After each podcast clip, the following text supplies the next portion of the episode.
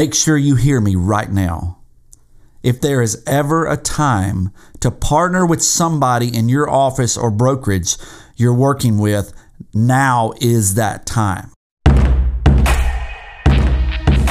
Hello, my friends. Kenny Stevens here, and welcome to Rookie Real Estate, where your road to success begins right here and right now. Whether you're looking to transition from your day job to your dream job, or you're on the road to your first 50 transactions, success is in the details, my friends, and we're going to unpack the fundamental principles required for you to thrive.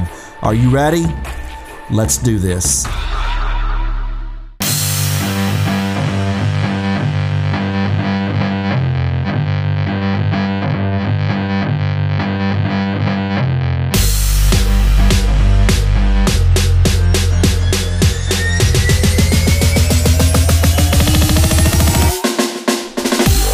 Today, my friends, the rubber meets the road. We are elbow deep into our buyer series, and my goal has been to provide you with the tools necessary to capture a buyer and get them to their dream home from the mortgage to the buyer's presentation to showing homes, start to finish, that you know what to do so you can get it it done. It's crazy how sometimes you'll capture a buyer and show them three houses and boom, they write an offer and close in 30 days. You're paid, they're happy, everything goes great, while the others are so much more complicated, requiring tons of time and energy, and nothing seems to go right, and it takes forever to get them across the finish line. Guys, this job, this profession is a numbers game. It requires both kinds of people put into your hopper. They all can't be easy, or everybody would be doing this. But the ones that come across that they're like, bam, bam, bam, they know what they want. They pull the trigger, you close it, you're like, whoo, give me 20 more of those this month. That is what you look for. You look for the ones, and almost what I'm trying to teach you, you can almost create that whenever you first, from the time that you first make contact with the client. You're almost teaching them, giving them permission to pull the trigger, fall in love, buy the house, and close it, and it runs smooth. The longer you're in this, the more they're gonna feel like those quick turnarounds, the ones that move, and you're like, hey, I'm getting either really good at this or these buyers are getting really easy. And honestly, it's gonna be a little bit of both. Now, we're diving into this process of preparing an offer today and verifying values. That's where we're at in the buyer series. Now, my friends, this buyer series will launch you into a successful real estate career. How do I know? Because it's proven. I've taught this one on one in groups, not just to my company, but for others around our city. We call this our Buyers Boot Camp, and we're breaking it down bits and bits and pieces for you. Now, let me know what you're thinking. You can email me at kenny at rookierealestate.com. Is there something you're struggling with? Share that with me. We're going to be a community of, of real estate agents working together, winning together, struggling together, overcoming together, and closing deals, making dreams come true, and giving a piece of the American dream to the people that we're working with, guys. This is what we can do together. Email me, let's talk about it, let's win together, and knock this out of the park. So let's dive into writing offers. Listen, if you're brand new to this business, make sure you hear me right now. If there is ever a time to partner with somebody in your office or brokerage you're working with, now is that time. If you don't have a fellow agent to help you, reach out to your broker. This is a critical step in the buying process, obviously. Writing an offer is a legal document, and putting signatures on such a document puts your clients and you into legal obligations. Now, hopefully, by now, you've read the contract word for word and have a good understanding of what it contains. And in most cases, you complete contracts digitally and send it over by email for clients to sign electronically. That's great because it really takes some of the pressure off of the client standing over your shoulders, watching you fill it out line by line. And if you'll remember in an earlier podcast, I talk about my first contract that I ever wrote. I'm like, I just happened to print it. They called it in. I didn't uh, screen them any at all. They said, We're in front of the house. I jumped in the truck. I drove 30 minutes to them. I let them in. They're like, Yep, let's buy it. It was like $700,000. And I, I had printed off a contract and I, uh, we sat there and wrote it in the kitchen on the island with one of them on each side of me. And I had never filled out a contract before. Then I called my wife all excited. I'm like, Hey, babe, I wrote an offer. She's like, What? Bring it to me. Do not turn it over to the other agent just yet.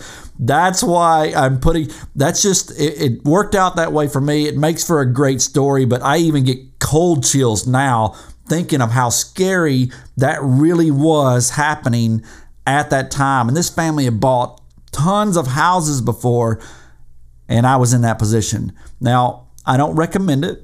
That's why we're talking about what we're talking about now. But with the new uh, digital process, this really gives you an opportunity to gather the information you need, go separately, fill it all out, get the questions answered. You need questions uh, with your partner or your broker or whoever you're working with, and then get it over to the client to review and sign.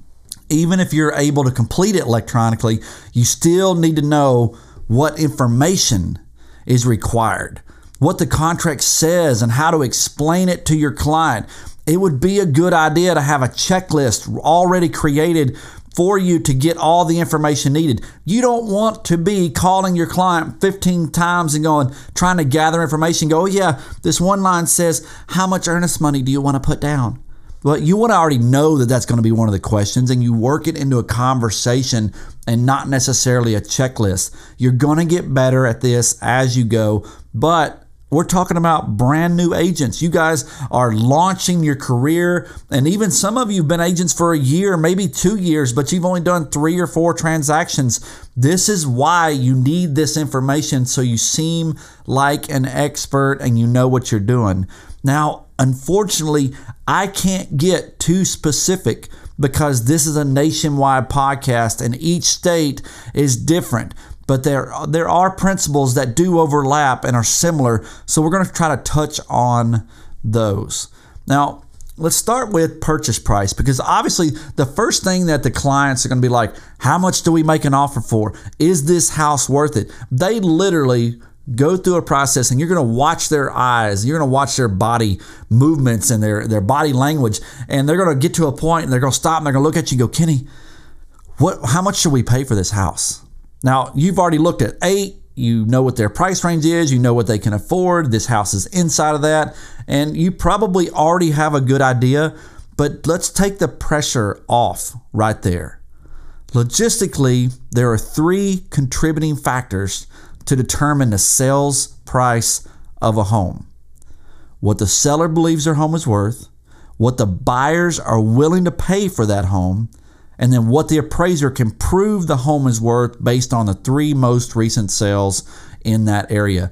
Those are the three things that determine the value of a home. So the market value. Now, somewhere within those three opinions, whether rational or not, you usually land with your purchase price, what you're going to offer for this home. Now, if during your presentation you can have a slide that gives your buyer this visual information, remember, we're constantly training our clients to know what to expect and how to prepare mentally for this very, very stressful time they're going through. That visual to see what it looks like with the three different opinions, this will help them to move rationally into the thought process of making an offer that actually has the potential to be accepted. Now, let me hear let you hear that again.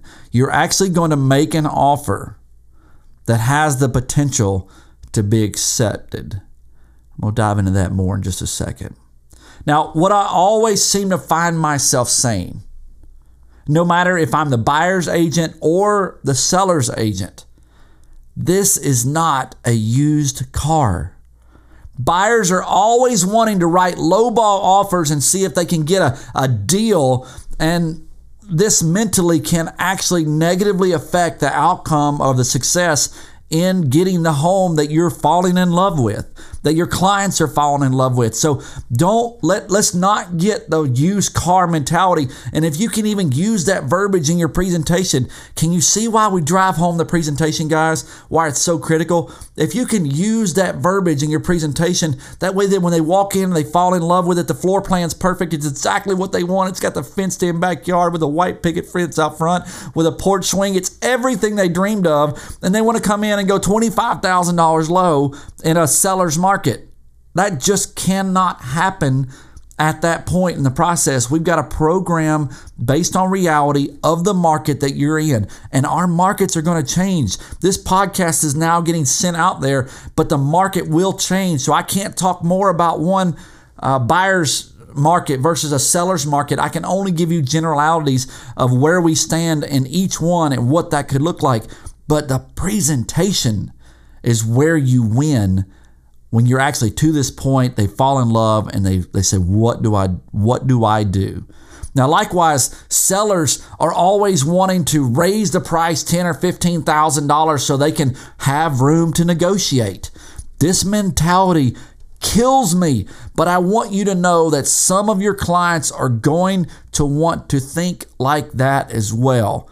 So we've got to gently reprogram their mentality throughout the process. Even when you say a home, you look at one and you know they don't want it and it's listed at 300,000 and you can you can start programming them. Guys if we were going to make an offer on this one it's listed at 300,000 even though it doesn't fit you it's probably worth that 300,000 so that time, the next time, because it's true, you only say that if it's true. The next time when they do fall in love with one that's just like the one they just saw, except for floor plans a little bit differently, they're already in the mentality like, okay, the last one that I didn't want was worth 300, but not to me. This one is it absolutely worth 300. So that way they're not already thinking 275. So this is a process. It's not manipulation. It's the truth. You just got to strategically provide and plant information as you're in this process so that when they get ready and prepare themselves to fall in love and pull the trigger, they know where to land. And it makes this process a lot easier because then you'll verify it, you'll prove it to them based on comps, and then you'll move forward with an offer. Now, also, as I've told you before, I don't pull comps on every house that I show. There's no point wasting that time. I share this during the presentation. Again, I mentioned in the presentation as well, so that my buyers don't worry about the prices when they're looking. Yes, we stay within their budget, but worrying if the home is worth $3,000 $3,000 uh, over what it actually should be listed for, or vice versa, or it's 3000 low. None of that matters when they're looking around. They need to be focused on and have permission to be focusing on floor plans and functionality and location and preferences. This also gives you a pass on nailing down an offer price every house that you walk into when you're standing in the home and being put on the spot. You give yourself an opportunity to go, even as a, an experienced, seasoned agent, I don't want to spend 30, 45 minutes per house when we're looking at seven houses. That's not realistic. So you've given yourself an opportunity. You've got a good idea. They've got a good idea. We both know that uh, we're in the range. It's just a matter how specific do we need to get on price, and we'll work that out later whenever you fall in love with it, and we want to make sure we get it. This also lets you give a pass on nailing down the offer price at that time when standing in the home and being put on the spot. So, really, the pressure for agents that you see the newer agents come into the office say, Man, Kenny, they were nailing me down on price. What do we offer? What do we offer? What do we offer? And I'm like, Do you remember us talking about you? You just table that and you go, How much do you love this home? Like on a scale of one to 10, if we lost this one, would you be okay with it? And you start learning and you, you help them to figure out where they're at. And that way they can, whenever we get ready to do nail down a price, then we can actually have a reasoning behind putting a number in front of the seller that gives them an opportunity to accept it. Now, this is also, you know, bringing home their level of desire. This too may you don't want it to be manipulative. That's what I'm always fearful. I want our motives as real estate professionals, as realtors, to always be pure.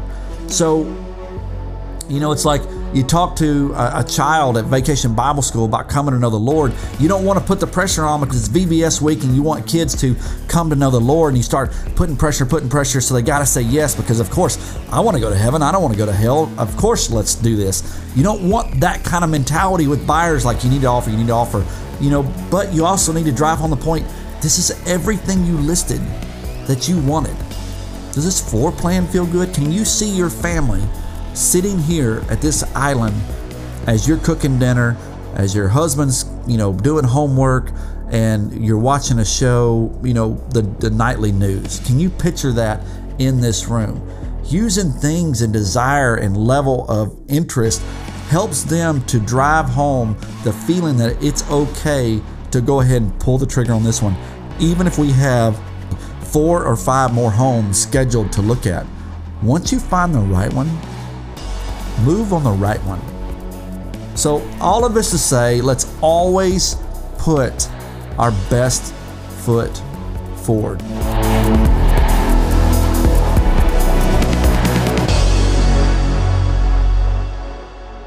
Their mental state will determine what they might want to offer. We can we can put all of that with and verify with comps, but we're going to put our best foot forward on the very first offer. Now, Terry DeSalms used to always tell me every time a counter offer is written, you're getting further and further away from locking down the deal. Now, this sounded crazy to me at first when I was brand new. I'm like, what are you talking about? Like, if if we're countering back and forth, this this is good. I mean, we're negotiating well. We're bringing it together. And however, the more experienced I've gotten, obviously he's got a billion dollars worth of experience, and it made sense to him there is a burnout time in this process. Buyers and sellers only have one, maybe two counters within their mental capacity. Outside of that, it begins to become overwhelming and they start to get negative feelings towards the other side of the transactions. And in that same time frame of going back and forth, you could have another offer brought in that kicks you out altogether.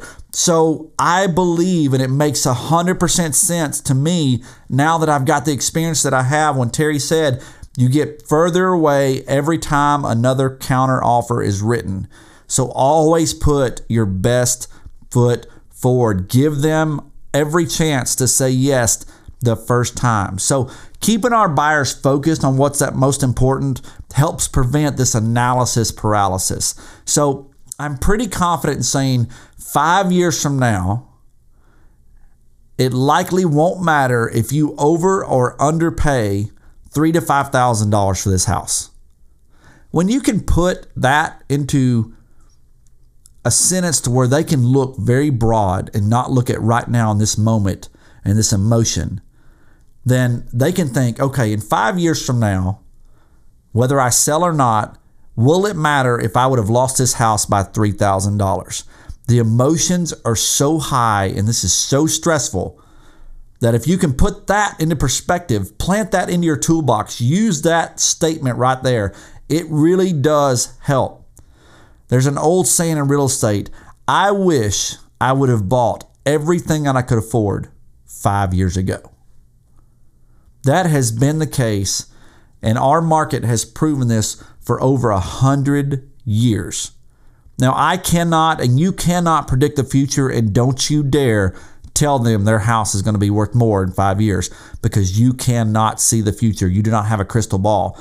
But if you tell them for the past hundred years, if you look back five, eight, ten years, you're going to wish every penny you had liquid available you could have poured into real estate because everything five years later is going to be that much more expensive. Whenever my parents were buying a house, they were fifteen and twenty thousand dollars in this very same neighborhood. They're going for three hundred and fifty thousand dollars.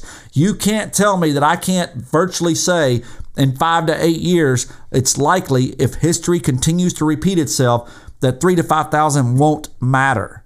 But you got to be able to word that in a way and be able to articulate that in a way that removes that stress and they go, okay, what's five grand in 10 years? Especially if you know their kids have eight more years before they graduate high school. They're probably not going to move within that eight years if they're that close to it. That's why we have the presentation. We get to know our clients, where they are in life, what work looks like for them, where they're at in their careers, where their children are, where they like to live, work, and play, because that information is then used later throughout the process to remind them of what they need to do. We want to be diligent, we want to verify values, but if your clients love the home and want to buy it, figure out a way to get it done. Now, let's talk about comps real quick. Now, here's a basic concept start narrow and expand. Write that down. Start narrow, or at least plant a seed in your brain. Start narrow and expand. When you think about comps, always start on the street that the house is on and then expand from there. People are like, man, especially new agents, I was taught very methodically by Terry how to pull comps. So I never really had to wonder how to do it because the first thing he did was like, you got to know how to value. If you can't value, this separates the whatever analogy you want to use. This separates great uh, from really crappy. I don't know the analogy. I'm pulling that out. But he taught it right off the bat and drove it home. So I'm like, I never had a problem with comps. I was always confident because I started on the street and I expanded out. Now, your clients want to make an offer on their dream home. They ask you where you should start. You determine how much they want the home. Then you sit down in front of your computer and get to work. Now, this is just with you because they're gone on to their house and they're driving home dreaming because you're now getting to work and doing your homework. Start to narrow it down. Look up the houses that have sold the, on that particular street in the last 12 months. Don't limit your search to square footage or any other factor. Just put that street in 12 months sold. Find out what pops up just looking on that street. Now compare those houses that have sold. There probably are going to be some, hopefully. Compare those houses to the one that you just got done looking at. Now you really only need three to five comps to really verify the value of a home because that's the way an appraiser does. An appraiser, they've come in, they've taught our company how to do this. They look for the three to five homes closest to the one that they're comping that have sold in the most quickest time frame, three, six months, but maximum of a year. Now, if this is a cookie cutter neighborhood, and a lot of times they are, there's probably been 15 homes sold on any given street in a large saturated neighborhood. So it's going to make this a lot easier. That will likely also produce several options over the past 12 months and staying within the subdivision will also likely keep the style and the upgrades all within the same parameters. If you jump across the street into another subdivision, then that builder might be different. They may be four sides brick with all wrought iron powder coated black fences in the back with, you know, sidewalks on both sides of the street and no parking lot. So each subdivision has its own character and style with different builders. So you can't necessarily uh, reach too far out, even though we will go out in subdivisions just a second. But staying on the street, staying within the subdivision is critical. So we've done the street, we've done the subdivision, and then we're going to reach out about a mile. A mile is usually all you need. Now, this is all caveat to the flyover states, there's not a house within another mile. So your job is going to be a little bit different. And I've had to comp rural properties. It's amazing how rural Nashville gets right outside the greater Nashville inner loop. But it gets very, very rural very, very quickly. It's still very country. It's a lot of varies. Um, so you've got to work a lot harder when you get into more rural areas. So you may have to go one mile, three miles, five miles. But appraisers also allow for that. They call it a rural grid. They bump it out five, eight miles if they have to because it's in a rural area. But as for a whole, for the majority of what most of the listeners are probably going to be dealing with on a regular basis, you're going to have a subdivision. You're going to have options within you know one, three, five miles. So remember, the goal is to find three that are similar in style, quality, and upgrades, and priced close to yours. Some that sold in November are going to be a little bit lower than those that sold in May because the time of the year is different. So factor that in, in as well. Now, don't let it surprise you that the home your clients want is probably overpriced just a little. You're going to, as you become a listing agent, you're going to see this more and more that homeowners want to list it just a shade high. And yes, this isn't a used car, but if everything is sold for 300 and you go to 3049, that's nothing wrong with that. You're trying to push the comp boundary a little bit because the market does grow. So appraisers do allow for that growth, and hopefully there's something in this home that will justify three to five thousand dollars more. So don't be shocked to see a three to five thousand dollar uh, price tag being over on, especially on a seller's market. Now the listing agent is trying to push the envelope for their clients. There's nothing wrong with that. Times like this will require you to know your market. Being new, you might not be up to speed yet. You're probably behind the eight ball. However, if there is little to no inventory and days on market are averaging three days, your client may need to submit a full price offer for the home, if not even a little bit more. And again, the very first sentence I started out with this is this is the time to partner with somebody in your office that knows what's going on and can school you and help you teach you on how to look at it in today's market. Now, everything comes down to how can we articulate the situation? If your clients have found their dream home, let's all agree that we're going to do what it takes to get them in that home without being reckless. Now, most people have champagne taste on a beer budget. I don't know if that's known across the nation, but that's very commonly said here in the South. Champagne taste on a beer budget. So don't let them feel like they're settling. Always find great things to say about the home that they want to fall in love with or that they want to make offers on. Of course, if you're looking at 300, $500,000 homes, they're going to have a lot more things and bells and whistles. But there's some amazing $300,000 homes that blow the socks off the two bedroom, one bath apartment that they've been living in.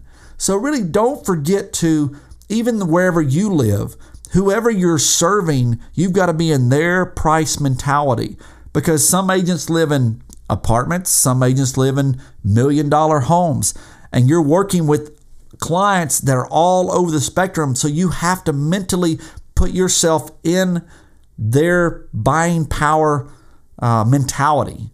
You know, if they're looking at 300, go, man, this this backyard should be fenced. This is reckless, reckless. You know, you gotta you gotta be careful of not all houses that you're going to see is something that you're going to like as well. So keep that in mind. Now, before you nail down a price to offer, clear it with another agent, especially if you're new. If there's 10 homes that sold just like it and it's $5,000 more, maybe you don't need to clear that with somebody, but it's not a bad idea for the first few. I literally, my wife and I have agents come over to our house and write offers at our kitchen table while our kids are playing and we're cooking dinner and we're helping them nail this down. And after three, four, five, eight, ten offers, they're usually just making a quick phone call and going, hey, something's weird about this. Can you just glance at it real quick? So don't feel bad to need that. All of us needed that. That is critical and something that you need to have access to. And hopefully, you've interviewed well in a brokerage and you've got somebody that you can bounce things off of. So, agents often think that purchase price is the most critical point about submitting an offer but that is not necessarily the case. I have found that the cleanest offers seem to win more often than not. It's not always about the price. Now, what do I mean by cleanest? Well, not muddying up the water with needless stipulations. Likely, your contract already articulates most of the major logistics that need to protect the buyer and seller whether where agents get crazy is adding verbiage when it's not necessary. I've seen agents write purchases contingent upon buyer obtaining suitable financing.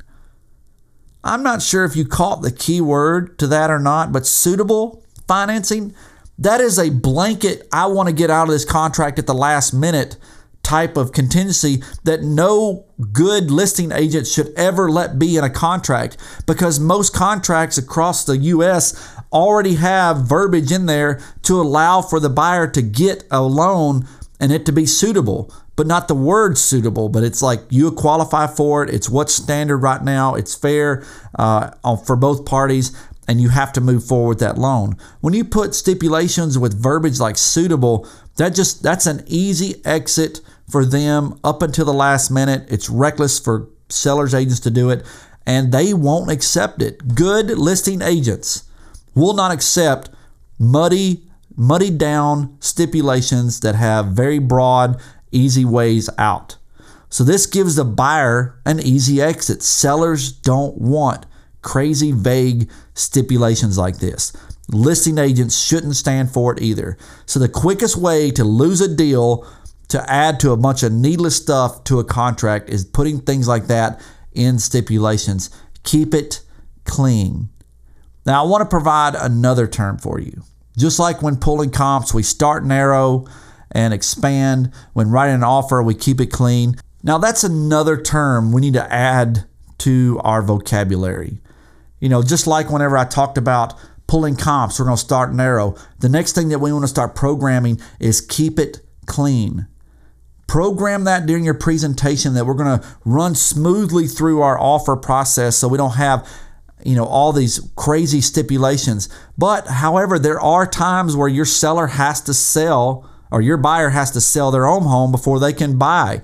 That's another contingency that weighs down a contract, that muddies the contract, is a home sale contingency. But hopefully, that's very rare and you can get it worked out and entered in in a buyer's market or in a seller's market. That's going to be tough, however, you look at it. Uh, but those are stipulations that have to be there because they can't afford to buy without selling. But overall, program this in your mind, keep it clean. Now, if you've read the contract, you already know and can explain all the responsibilities of each party in the transaction. Most everything you can dream of is already covered in the contract. So try not to add that additional stipulation or any verbiage that's somewhere you heard or read on the internet. I don't know. Now, when you offer a strong and fair purchase price and leave out those needless stipulations, we call this putting your best foot forward. And with this, you're more likely to give the seller a good reason to accept your offer. Anything other than that is giving them a reason not to accept your offer and to send you a counter. This, my friends, is where you earn your paycheck. You verified values by starting narrow and expanding. You've kept your offer clean by not adding a bunch of needless verbiage. And therefore, you've put your best foot forward and this is how it gets done. This is where the rubber meets the road in submitting a nice, strong offer. All right, it's crazy how time flies when you're having fun and making money.